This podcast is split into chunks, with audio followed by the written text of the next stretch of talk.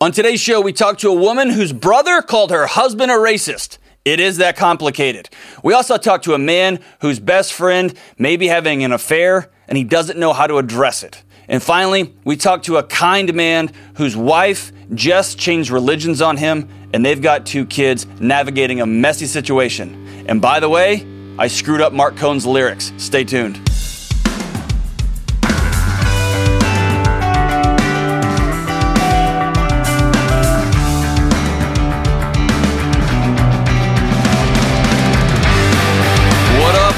I am John, and this is the Dr. John Delony Show, where we take your calls about your life, your relationships, your kids, your mental and relational health, all of it. We talk about all of it. I want to help you rethink, re examine, and reconsider your lives how you talk to yourself, how you talk to those you love, how you talk to those who hate, who you hate, I guess. Not who hate. Who hate? Who hate everybody? I don't know. Talk to everybody. How do you talk to anybody and everybody? How to boldly take the next crooked, wobbly step towards whatever is next in your life. We're going to talk about integrity. We may talk about loss. We may talk about when things just fall apart. We may talk about infidelity, finding love again. And today we're going to do something new. I got a new segment, and I didn't even talk to James Childs. We got a new segment called the Geek Minute. How about that? Does that sound good? I love it. Uh, you, you sound like you're just overwhelmed. So here's the thing for so many reasons, I want to talk about science. And for so many reasons, science has such a bad rap these days. If you say the word science, it instantly means you're all of these other things. And so I, I want to take a cue from a couple of folks. Dr. Rhonda Patrick, who is, does a great job. She's out there in the internet's world. She's brilliant. And she does a great job distilling science, hard concepts into easily digestible tidbits. And then Dr. Peter Attia, if you don't listen to his podcast, The Drive, you should. It's excellent. But he does, again, does a great job taking very complex things and distilling them down. Dr. Attia has a segment on a, one of his blogs he used to have years ago called The Nerd Safari. And I loved it because me and my friends in higher ed, we all called ourselves nerds. We were a bunch of research nerds. So we are I was sitting around trying to think of what we could call a segment where we I take a study and distill it down for practical use for normal people, not for scientists, not for other nerds, not for conspiracy theories, but just here's a study that is out that you could use in your life to make your life better. And there's usually a 30 to 20, sometimes as quick as 15 year lag on when a study comes out and it actually makes its way into mainstream media, the, the mainstream life, right? And I want to I want to close that gap in a, in a significant way. 25 years is just too long. It's just too long. Right? So we're thinking about what should be called like nerd safari, and we can't do that because the Dr. T is the like he's just the best and he's way out there. And so I was sitting there thinking, and I remember being in a meeting with everybody and, and saying, guys, I got it, I got it. We're gonna call this the Geek Squad. And I, I thought I'd stumble onto something great, and I think someone gently said, like, yeah, that's cool it was really cool the first time um, Best Buy came up with it for all of the people who come to your house and fix your electronics. And then I felt like an idiot. So we're going to call it the Geek Minute because I'm just going to take a minute and I don't want to use nerds and I don't want to use anything else. We're just going to use geeks. If you've got a better title for this little segment, this little scientific segment, let me know. I'm happy to change it. But for today, it's the Geek Minute. So here it is. In the last show, I talked about we're gonna do we're doing 30 days no sugar from January 7th to February 7th. By now, you're a couple days into it, and your life's probably terrible. It probably hurts, unless you're hardcore and you snap into a Slim Jim and you're one of those tough guys. It'll get you later. But um, this comes to me. Uh, Dr. Patrick sent this um, via her, her, newsletter, but it's a study that came out um, in September of 2020. Charlotte Debras is the chief investigator on this out of the American Journal of Clinical Nutrition. So we all know that excessive sugar intake, the article um, says, is now recognized as a key factor for obesity, type 2 diabetes, cardiovascular disease. So I hope you recognize that the science of nutrition already knows sugar's the culprit. It's the bottom line problem with so many issues. But it went on to suggest that because of the way cancer works, could sugar play a major role in the development and sustainability of cancer? So this study looked at 101,000 participants. That's a lot. The median age was 41 years old, and they they adjusted for sociodemographic, anthrop- anthropometric, lifestyle, medical history, and nutritional factors. What that means is sometimes a study comes out and they somebody will say, "Well, that's just because they used real unhealthy people or really overweight people or really fit people." This study is saying that they looked at all of those things. They adjusted for all of the different body types and lifestyle factors and ages and medical histories, nutritional factors. And here's what they found. No big shock, but total sugar intake was associated with higher overall cancer risk.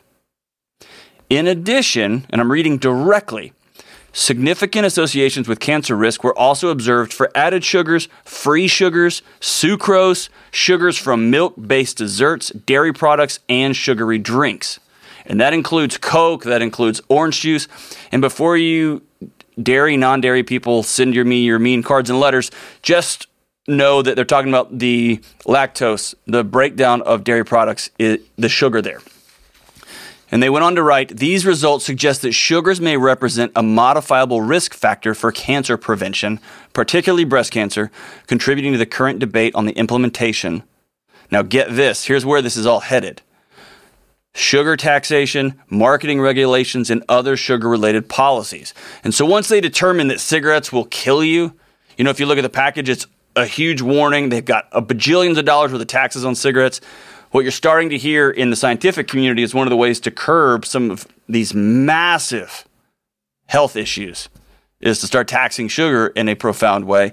This study comes out and says not only is sugar contributing to obesity and type 2 diabetes and cardiovascular diseases like heart disease, but now we can say almost beyond a shadow of a doubt that cancer can um, is associated with sugar intake as well.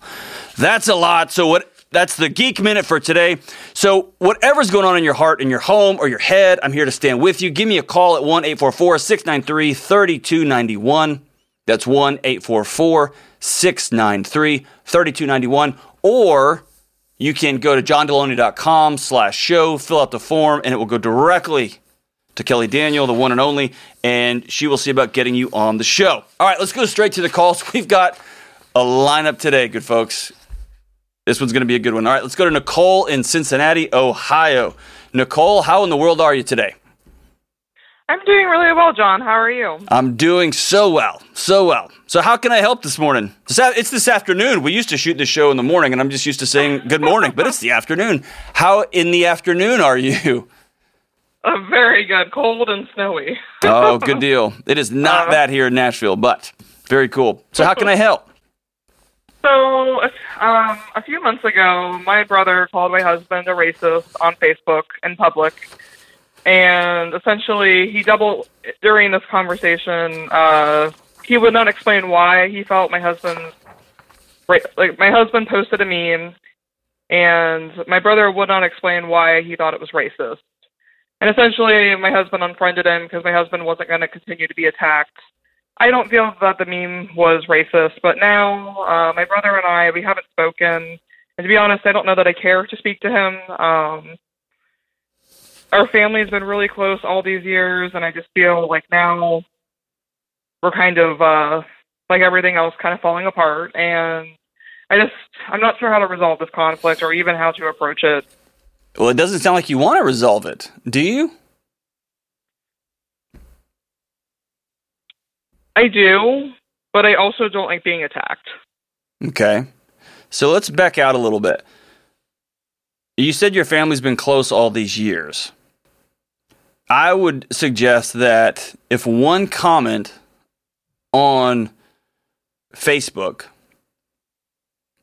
would lead to we're not even going to talk anymore I'm not you're not worth a phone call. You're not worth an offline text like, "Hey, what's going on, man?" Especially though, you're not worth a phone call. I'm going to let that go through Thanksgiving, I'm assuming. I'm going to let that get up on the Christmas season. I'm not even going to reach out to you. And as you said, it's not even I don't even want to.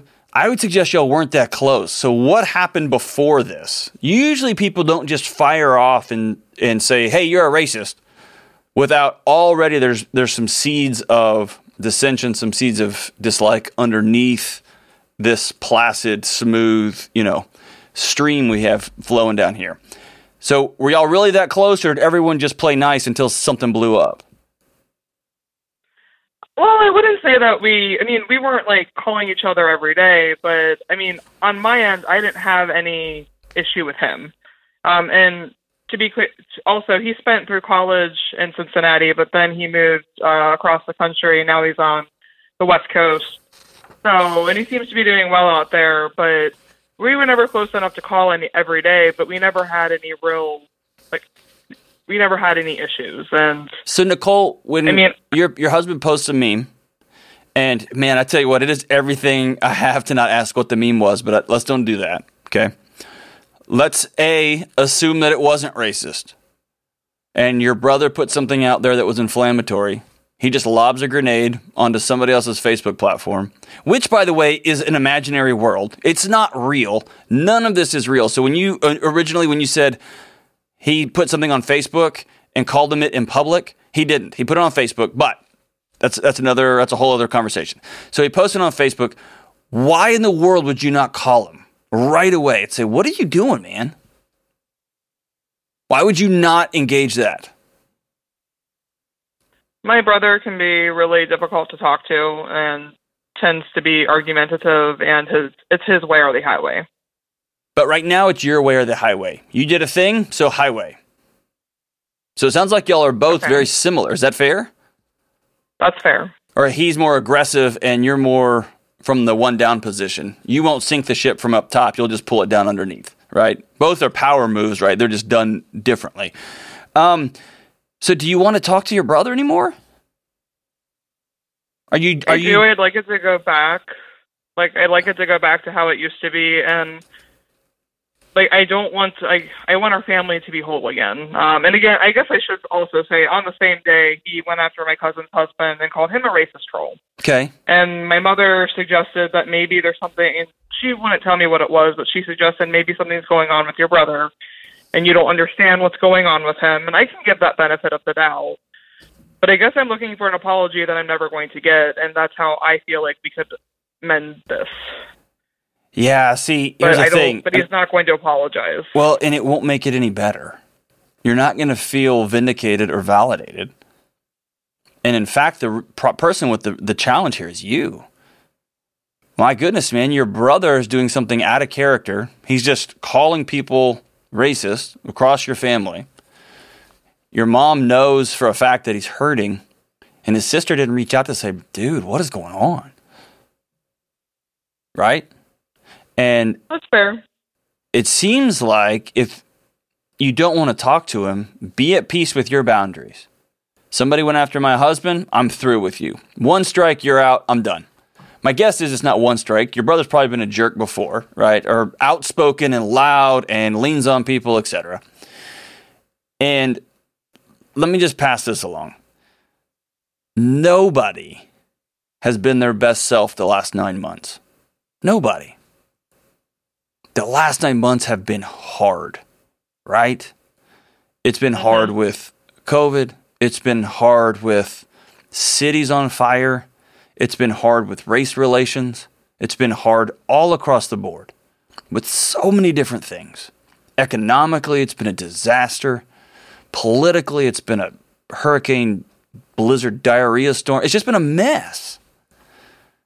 And so you have a one of two choice and usually i don't i can't distill a call down in, into something this simple but you can either a call your brother and say dude what's going on are you okay or you can just stand firm on your convictions that you posted a line on the internets about my husband i'm through with you we're done and you can contact your family and say everyone's welcome at my house for christmas except my brother and we're moving on not together but what you can't have is a desire to have your family back to the way it was. That's a fantasy. That's gone. Okay. There's a rift there. And again, my guess is this rift has existed between your husband and him for a while. But it is what it is. And you can either address the rift head on, which is what adults would do with you going directly to your brother, not through your mom or anybody, or you can just call it, call it over. What do you want to do? Usually I just leave the call there, but I'm interested. What do you want to do? I think I I think reaching out is a good idea. Um, and I I guess I did forget to say that he called my husband a week later, and then he continued to double down and call him a racist. So So here here's the, the million dollar question. Is there a chance what your husband posted was offensive? I'm sure someone's offended out there, but the majority of people that's not the question. That's a passive, lukewarm response. Is there a chance that some that what your husband posted was offensive? Honestly, no. It- Okay. Honestly, to be to be perfectly honest, I I actually like the post. Okay. So, and several other family members and like the post. I'm willing, and I'm willing to call him, and I'm willing to talk to him. But are you willing to be your know, I guess Hold on, are you willing for him to be your brother and you'll have different political views? Are you willing to for him to still be your brother who you love and you will defend and you have differing opinions over what is racist and what is not? Why is that a why that is that a deal breaker?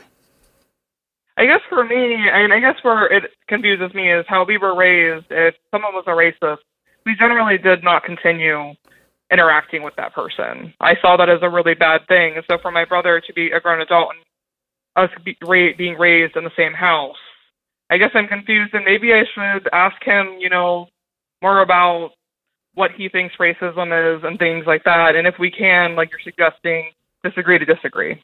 Or or you could learn something. Right? You could enter Yeah. this and say, This is not like you. This isn't how we were raised. This is not who we are. What are you seeing that I'm not seeing? Like, let's stop. Let's don't call each other names. And I'm using this tone of voice on purpose, right? But what are what am I not seeing? Because I don't. I can't wrap my head around it. And if your brother Okay. yells at you and says you're an idiot, that's just because you're this and fills in the blank. Well, yeah, now he is he is he is the immature one, right? And I'm not saying he wasn't immature in the first place. What I'm saying is this: I have been working in and among race issues my entire professional career, and I have learned a lot this season. A lot because one of the cornerstone moments for me, one of the cornerstone takeaways is I need to shut my mouth a lot more and listen a lot more. And so, my initial response to certain things, when I would see a post, if you will, or hear a news conference, or hear a speech, or read a book, was, I don't think that's right. That's been my historical speech. Or I would go lean in and say, hey, here's my response to this. This season, no more this season I will read something that I don't fully wrap my head around, or the data doesn't make sense, or usually it's somebody's experience is way different than mine. And now I've got a core group of people that I'll reach out to and say, "Hey, help me walk through this. I'm not I'm not fully grasping it." And I seek first to listen, not first to defend. First to learn, not to explain. Now, does that make what your brother did right? No right? Just lobbing that as a grenade is not helpful at all. It doesn't solve any problems. If somebody sees an offensive meme from somebody that they love, and you actually are invested in changing somebody's heart, then call them on the phone and say, "Hey, by the way, dude, that's not cool." I have a, a, a several close friends over the years who have pulled me aside and said, "Hey, don't say it like that." Um, I see where your heart's at, Delony. We know you well. That's not how you say that, right? Let's let's do this another way. And even to the point that I would have people that I would call and say, "Hey, I'm about to go give a speech on this. I'm going to do a academic presentation at this particular conference on this topic. Is this the right way to say this?" And they would say, "Oh, Delony, no, don't say that, you idiot. Say it like this." And I was so grateful to have them in my life. But just lobbing grenades, you're this, you're that, is solves nothing other than it makes you feel superior for a minute. And we have enough superiority going on, guys. Let's stop all that nonsense. If you actually see somebody that posts something that's hurtful, that says something that's hurtful, and you want to make a difference in their life and in the world, privately go to that person and say, hey, you are hurting people. You got to stop. Here's what this actually means. Here's the history here. And then if they choose to say, I think you're an idiot, and I'm going to say it louder. Well, then they've made their decision and feel free to walk away. But man, family members interacting over Facebook is one of the core roots of this of this issue. And Nicole, your family's not the only one.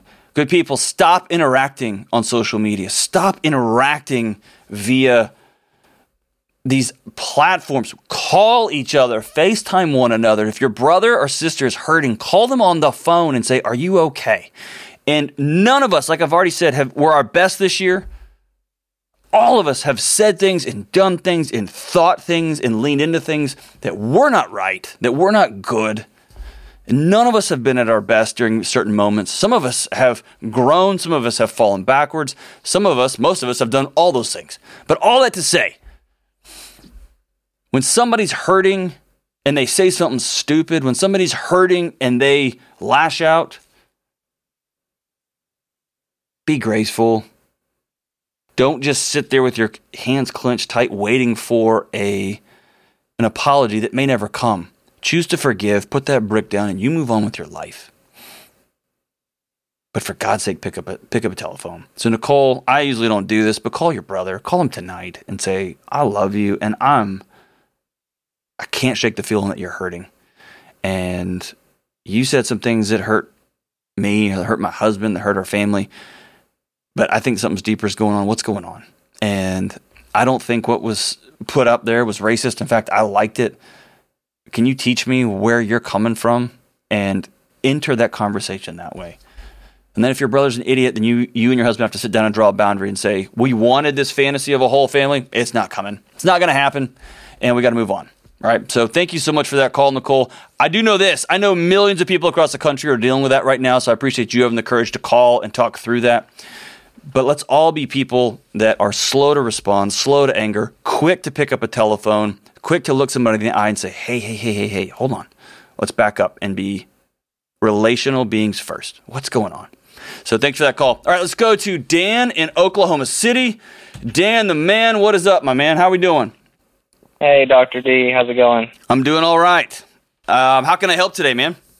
Yeah, um, I'll I'll try to sum up what has happened real quick, and then I'll I'll dive in just a little bit. Um, a couple days ago, I got a call from my co worship leader, and she said that uh, she was stepping down immediately due to some uh, inappropriate text that her and my pastor have been having in this last week. And so, are you on staff uh, at this church? Yes, I am. Yes, I'm. I'm a. Uh, me and her are co-worship leaders, and we have a band about uh, eight people, and me and her just lead together. Um, I joined this church about a year ago, and uh, this pastor is one of my dearest friends. And uh, so, just to dive into that phone call a little bit, uh, at the very first of the phone call, she wouldn't give me any details. She just said that she was stepping down because of some circumstances that had happened, and she would not tell me what was going on. She just kept saying that this would put me in a corner if I knew. Uh, but then she'd kind of give me some hints along the way and I honestly, I'll, I'll be honest, I did pry quite a bit, and um, and then I, I asked her if I swore to secrecy, if she would tell me. Oh no, Dan. Yeah. Yeah. So you swore to secrecy, and then she threw a grenade at you, huh? Well, and she said she wouldn't tell me, and I and and then I, uh, all she would tell me is she said, uh, this had nothing to do with with the band and nothing to do with the sound people, nothing to do with the church board. And she said that's all she would tell me as far as leadership would go. And she just give me these hints, and then I finally guessed it, and then she told me. Mm-hmm. And um, mm-hmm. and this this pastor is actually one of my dearest friends. He's he's a mentor to me. He's given me marital advice before, um, and she just she just kept telling me that she felt like she had to fall on the sword for this one and that she was only 25% to blame. But she she said she had kind of toyed around a little bit to see if he was serious and test the waters. And she said that she wasn't proud of it but this wasn't her first rodeo with mm. with doing this before. Sure. And um so let's I'll, so, so, so let's hold on. So i want to stop with her. Let's just put her she's made this phone call. Now i want to talk about you. Mm-hmm. Okay. So, for people who are not in the church world and people who are not on staff at a church, here's what I'm hearing really quick is the complexity here. Mm-hmm. You have a coworker who swore you to secrecy, but she really wanted you to pry and find out, which you mm-hmm. pried and you found out mm-hmm. that she was being inappropriate with your boss, who happens to be the senior pastor, and your good friend, and a spiritual advisor to you, and a mm-hmm. marriage advisor to you. And she chose to step down. Mm-hmm. And you, the one side of the story you have here is that it was mostly him, but I went fishing and I've done this before and I know how to do this, but it was mostly him. Mm-hmm. And so you are in eight different rocks in a hard place. It feels like you're not, but it feels like it. Yes. And rock number one is I swore I wouldn't tell. Rock number two is I have a friend who, by any stretch of the imagination, friendship is about vulnerability and friendship is about openness and friendship is about accountability. Mm-hmm. And then number three, how are you going to worship at a church where the boss is doing that? Right? No. Yes. I'm sorry. This is heavy, but yes. No, Yes. it, I mean it, it, it's very heavy, and I don't want to make light of it. But your path forward is relatively simple. Okay, so you'll hear me say this a lot on this show because it's our life, Mhm. and it is not by your hand, but in your lap.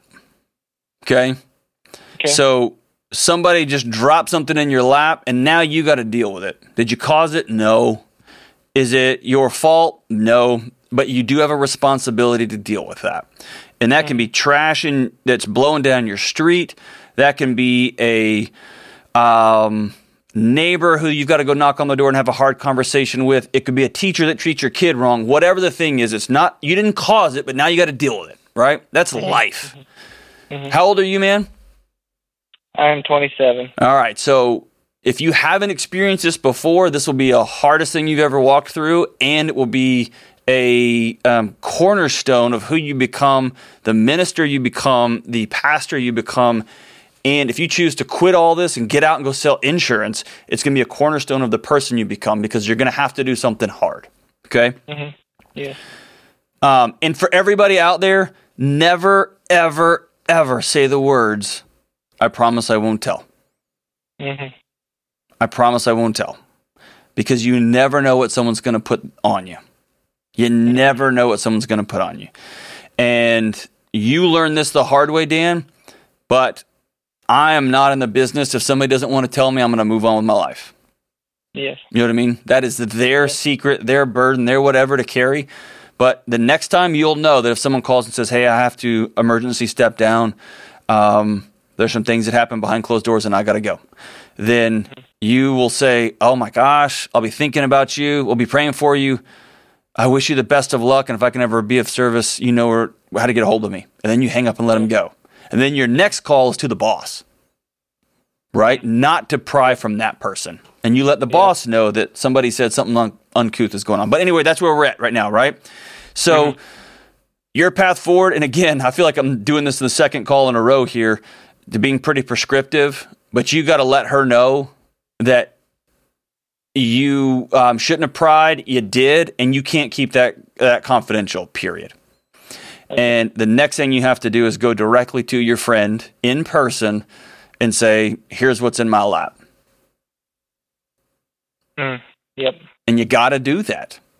I agree, and that's that's honestly I just needed the permission to do that because uh, I know that you know Scripture says in, in Matthew to confront your neighbor if if they are sinning and if this is true, and um, and so I, I feel like I, I owe him the respect to to do this, and and just to to let you know also, and I feel like this is important to share, but what's even more crazy is that my pastor and his wife in two different situations uh, about a month ago privately with me uh, let me know um, and and they let me know to be aware of this other worship leader and that she's not happy in her marriage and that to not be alone in situations with her because she uh, pries for attention and it, and I'm uh, a kind of guy that just loves to love people Mm-hmm. and they said that you know it can be taken as flirtatious if someone wants attention And uh, what's crazy is my pastor even said, "I just want you to be aware, and I don't want you to ever be alone in situations with her, uh, just to protect your marriage, because it could always be a he said, she said thing, and I don't ever want to put you in that predicament." So, And that's why I'm so confused. About well, this. and and here's where this is this is really important. This Mhm. is why you, with no fanfare, no drama, no calling in the Calvary. This is why you, as a grown man, Mhm. go sit down one on one with your other grown man friend. Okay. and you say, Here's what I was told. I have a feeling that he may pull his phone out and say, I'll show you what happened. And your eyes will bug out of your head once you get the other side of this story. Mhm. Okay? And reserve your judgments, reserve your grenades for him, reserve your disdain for him and the role of the church and partridge in a pear tree. Here's the thing he may be a scumbag Mhm. he may have had one one singular lap, lapse in judgment. One. Yep. and he may have received a bunch of crazy text messages from somebody immediately showed his wife immediately gone to his his bosses right? The eldership or whatever leaders are at your particular denomination and said whoa. And to which somebody stepped in and said you need to resign right away to this other worship leader. She did and now she's spinning story. You don't uh, all that to say is you don't know Yeah. and so your job is to go sit down and say, here's what was told to me. And it's my job as your friend who loves you Mhm. and um, who has invested in you and you've invested in me to put this out there and know that this is being said about you and that this is out there. And then let him speak. Mhm. And here's the thing, Dan you may not get resolution on this. Uh, that's what I'm worried about. Right? Sometimes your resolution is going to be, I did the right thing, Mhm. and then the truth will find its way out. Sometimes the resolution on something is finding another side of a story, right? Um, if you're great friends with him and he denies the whole thing, you may say, dude, show me your text right now. And he may pull your phone out right away, right? Or you may be able to say, dude, can you, can you show me? And I've got friends in my life who would do that to me, by the way Yeah. right? Um, and is your heart going to be beating fast? Yes. Is this going to be awkward? Yes. Is this going to be uncomfortable? Yes. But is this what you have to do? Yeah, it is.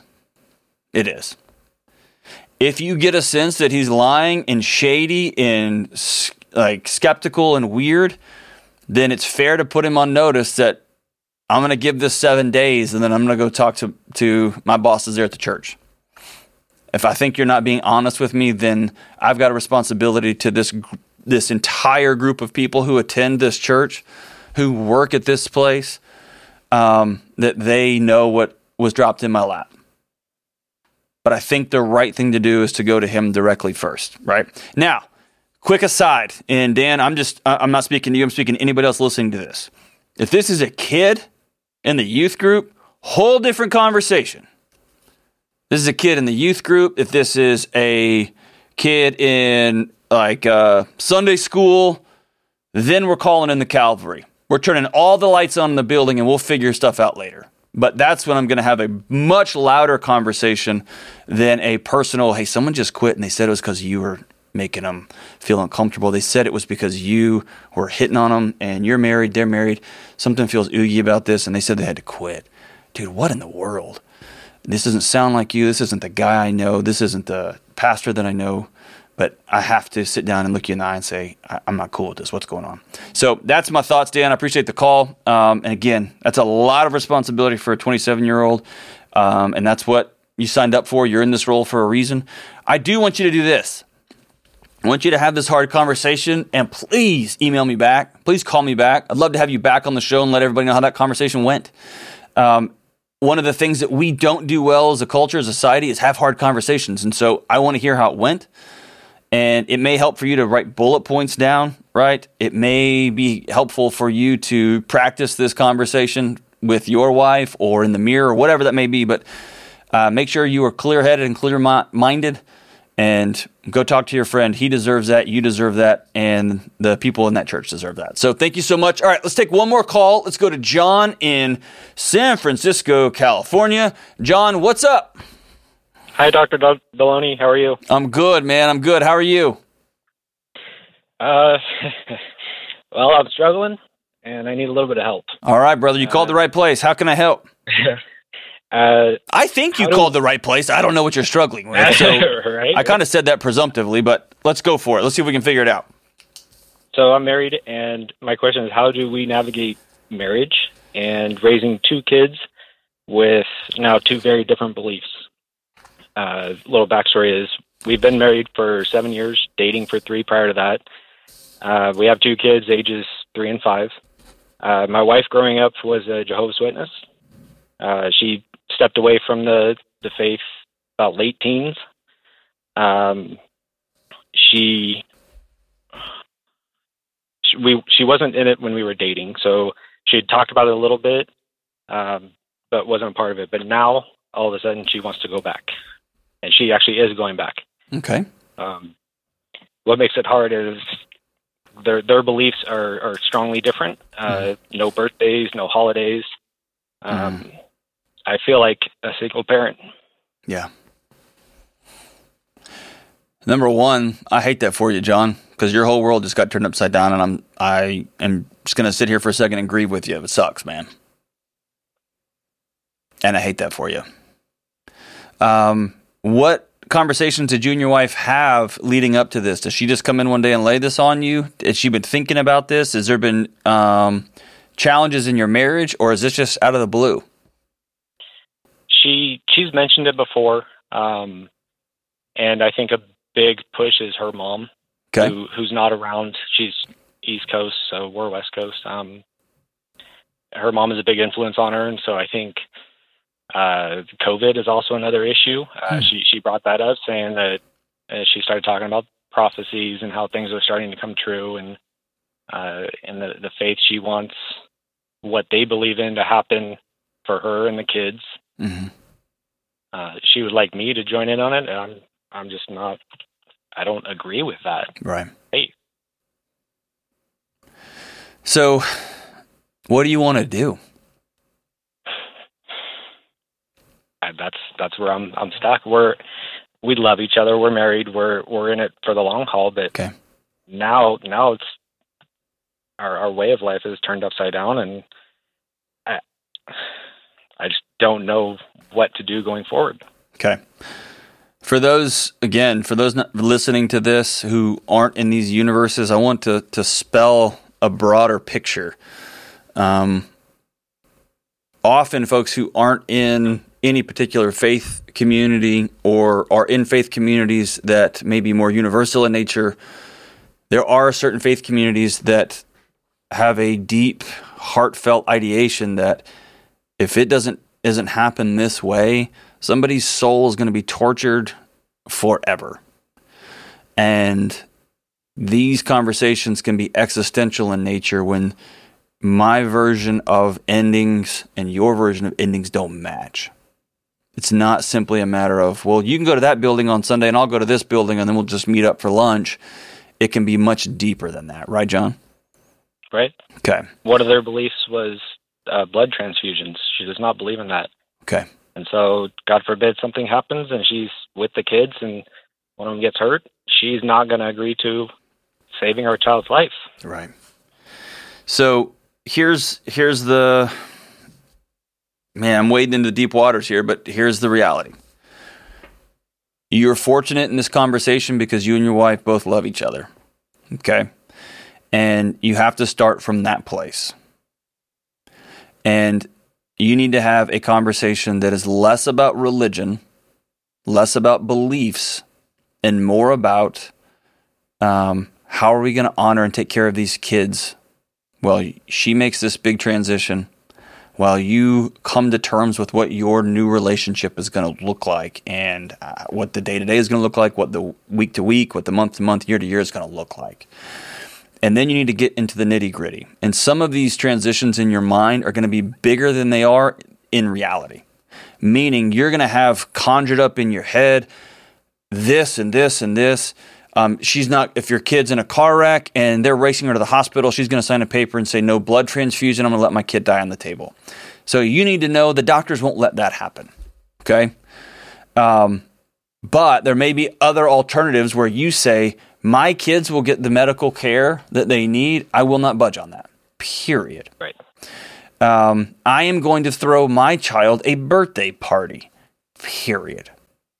Okay. Yes. And so what you need to get in your head is the non-negotiables, right? And have a conversation with your wife. Ask her what are the non-negotiables, because now she gets both sides, right? She's been there. She left. She was um, with you and your. Are you, are you just in a Protestant faith? Uh, uh, Yes. Okay. So you're she's been in that world and then she transitioned out. My guess is she's going to transition again in a number of years, right? She will move around in these conversations and so what I want you to do is to have your non-negotiables, have her non-negotiables and y'all sit down and talk through them. Okay? If you find a situation where your kids aren't safe, you've got a bigger problem, okay? Right. or you believe your kids aren't safe. You have a larger issue here. Um, If my guess is it's not going to be the case. Correct. It might be, but probably not. Okay. Um, my guess is there's going to be a lot more similarity than you think. And the rug got pulled out from under you in a pretty significant way. And my guess is she's hurting too. She's trying to figure this out as well. So, number one, you're going to get there in love. You're going to figure out what is best for our kids. And then you're going to continue to double down on connection and see if there's any sort, and I, I may be nuts here, but any sort of compromise moving forward, right? And it may be no holds, no holds barred. I am taking my kids to this place. We are doing this thing. At which point, you and her need to go see a marriage counselor immediately because then your marriage is going to be on life support. Okay. I know you're committed to it, but if you have strong Protestant beliefs and you have kids, if you have strong values and beliefs of any sort, and somebody else, particularly your wife, is imposing different values and beliefs on your kids that that contradict those, there's no way your marriage survives that. Okay? That if you don't have a spirit of love and connection and compromise there, okay? And here's here's the magic. I want you to be open with your kids as you have these conversations. Okay? How old are they? Three and five. Three and five. Okay, which so makes not it hard now because she is she's obviously teaching what she believes now, and so and they're not doing this out of spite or hate or anything, but they they'll make comments. Oh, Dada doesn't know Jehovah, or Sure. stuff like that, or, or why doesn't Dada pray to Jehovah? It's it, they're they're innocent kids, but that's her teaching them this stuff, and it's it's hard. It's hard to sit at the dinner table and do that. It is. And if it aligns with your values and beliefs, you need to let her know that I'm also going to tell this story. One about Jesus, one about who I believe in, one about who I believe this how this narrative plays. And it's going to feel like you're you're going to throw these kids into a tizzy and they're not going to know up from down and side to side. Um, you're not. They're going to hear the integrity in your voice. You're going to hear the integrity in your wife, and they're going to hear two adults approaching a problem, having different outcomes, but they're all going to be rooted in connection there. Does that make sense? It does. It does. And kids are incredibly resilient. They understand. Like here's a, here's this is a this is an off the wall example. If it's a terrible one, don't send me mean cards and letters, whatever. um, I'm late to everything. I try so hard, John. I can't tell you how hard I try. My wife is 15 minutes early to everything. Okay. And it drives me crazy that we leave that much time on the table. We just get somewhere and we sit and people are still filing in. And it drives her crazy that we are always running in and we're always late, right? Right. My kids know that I'm trying. I really am. I'm putting some things in place. I'm uh, uh, constantly working towards discipline. And it's a discipline issue, dude. I wish it was something, you know, psychosomatic. It's, it's discipline for me. And she is constantly working on having a little more fun in life, right? Loosening up a little bit. And my kids see two parents who are both people of integrity, both people who have values, both people who have beliefs, and who are approaching going to the movies differently. Does that make sense? Yeah. So there's not the existential weight here, right? There's not the idea of what's going to happen in the afterlife and all those other conversations. But there No. is, if you approach your kids in love, you approach your kids with connection, they're going to be able to um, they're going to be able to hear and see you guys. Okay, they love us. I'm figuring this out. I'm figuring that out. It's when she says, You cannot mention Jesus in my house again. Then you are going to have a problem. Or when you turn to her and say, You will not talk about praying to Jehovah again in this home, then y'all are going to have a problem. Right? So ultimately, you know what? I'm going to, I'm going to, I'm going to back out. Y'all need to go see a marriage counselor now. Right? Y'all need to go see a marriage counselor now. Y'all need to go talk to somebody now and begin to work through some of the um, what this means. Have somebody else navigate this with you. Your non-negotiables, the things that are you're able to compromise. Um, what birthdays and holidays are going to look like. What church service is going to look like. What um, we're going to tell our kids about end times prophecies. Verse. This is one of many, many, many, many, many pandemics that have happened in our um, in the history of people, and so on and so on and so forth. Right. But double down in love. You still love this lady. She still loves you. And that's a great place for you to start. Okay? So sit down tonight with her and say, We're going to talk about our kids. We're going to talk about the non negotiables. We're going to go from there. John, thank you so much for this call. I do want to know how that conversation happens, how it goes. So call me back. Let me know how it goes. And let me know how the non negotiables call. My guess is I'm almost positive there's going to be very, very few, very few things at the end of the day that you'll have to go to war on right now. Eventually, you will. Eventually, you're going to have to butt heads in a hard way. And you'll have to say for me in my house, she'll say for me in my house, and you're going to have to have some hard, hard conversations.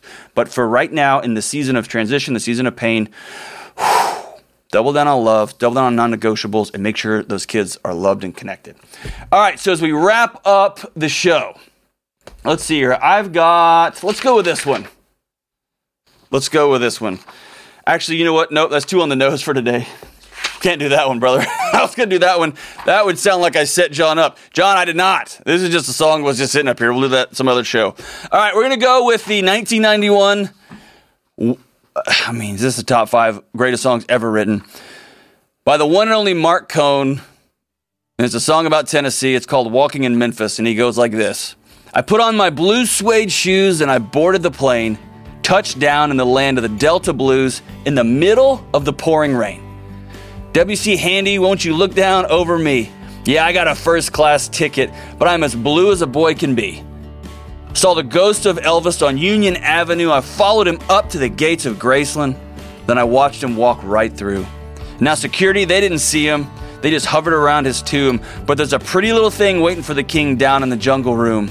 Then I'm walking in Memphis. I was walking with my 10 feet off of Beale, walking in Memphis. But do I really feel the way I feel?